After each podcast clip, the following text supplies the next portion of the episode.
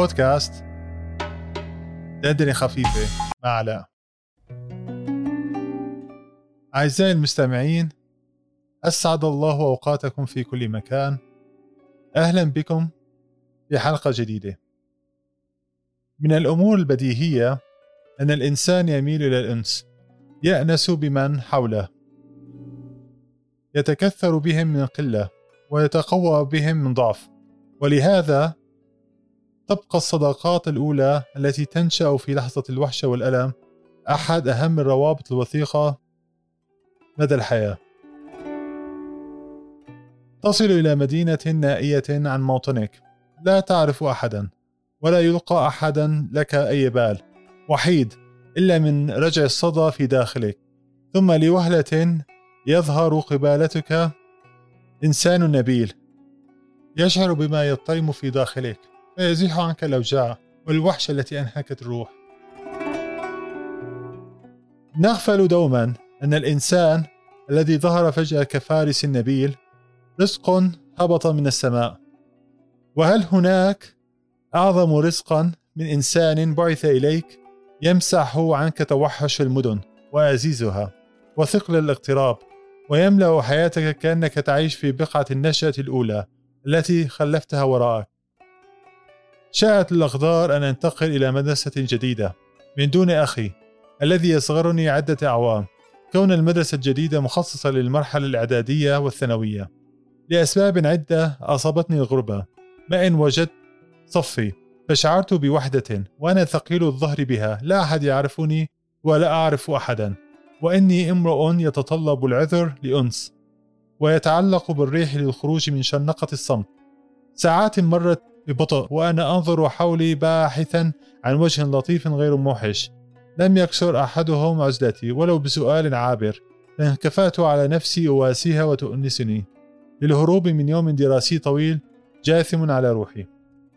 بعد مضي ليال وأيام طوال كسر اثنان حاجز العزلة بيننا، كأنهما شعرا بما أعانيه وعجزي عن الإفصاح لعلة الخجل التي أعانيها، فأنا انطوائي بطبيعتي. ثم بعد عدة أعوام هاجرت مع عائلتي نحو الغرب، وعلم الله أني ما نسيت صنيعهما مع حيد وإن لم يشعرا بذلك. عندما قدمت في سفري الأخير إلى المدينة التي أقطنها حاليا، رماني القدر وسط شباب من أماكن مختلفة متفرقة، شعرت لوهلة بذاتي. تذكرت صديقي المراهقة، فكلاهما حاذا في نفسي قصب السبق مكانتهما حتى للحظة لا يدانيها أحد، بالرغم من الفراق الذي ضرب بيننا إلا وقع في نفسي كبير، لأنهم أسهموا ذات اغتراب بالتخفيف عني من وعثاء المدن ووحشتها. هؤلاء يطيب لي أن أسميهم أصدقاء اللحظات الحرجة، لأنهم يقبلون عليك دون طمع بما لديك ولا يعرفون ممن تكون.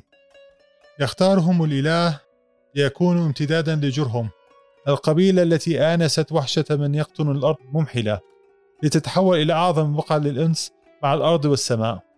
الصديق الصدوق هو هبة من العلي القدير يرزقها لمن يشاء، هو الأخ الذي لم تلده الأم، هو الذي تبوح وتشتكي له، والذي ينصحك ويعينك على الحق.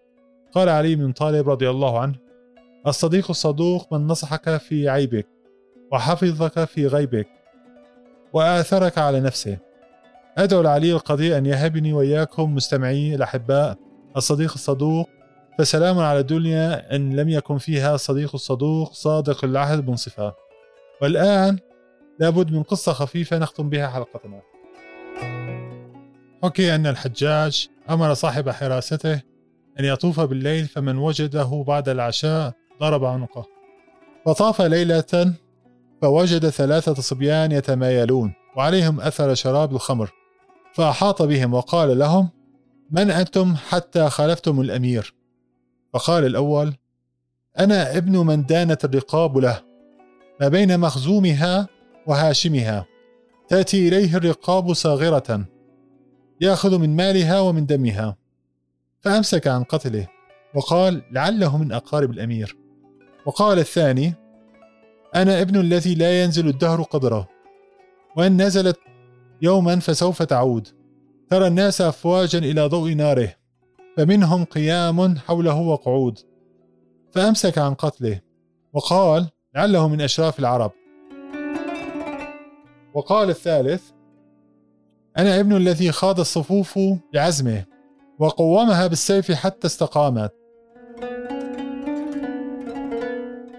ركابها لا تنفك رجلاه منهما إذا الخيل في يوم الكريهة ولت. فأمسك عن قتله وقال لعله من شجعان العرب. فلما أصبح رفع أمرهم إلى الحجاج، فتعجب الحجاج من فصاحتهم، ثم قال: أما الأول فهو ابن حجام، والثاني ابن فوال، والثالث ابن حائك. وقال لجلسائه: علموا أولادكم الأدب، فوالله لولا الفصاحة لضربت أعناقهم. ثم أطلقهم الحجاج وأطلق يقول: كن ابن من شئت واكتسب أدبا يغنيك محموده عن النسب، إن الفتى من يقول ها أنا ذا، ليس الفتى من يقول كان أبي. أعزائي المستمعين، أشكركم على حسن استماعكم للبودكاست. البودكاست أصبح متوفر على 19 منصة مختلفة، منها أبل بودكاست، بودكاست أدكت، بودكاست إندكس، لسن نوتس، وسبوتيفاي، والعديد من المنصات المختلفة. فالرجاء إذا أعجبكم محتوانا فضغطوا على المحتوى، فضغطوا على المتابعة أو الاشتراك أو كلاهما تبعا للمنصة التي تستخدمونها للاستماع للبودكاست. كما أن للبودكاست صفحة على تويتر، فالرجاء متابعتها، يأتيكم جديدنا أولا بأول. ولكم الشكر الجزيل، إلى اللقاء.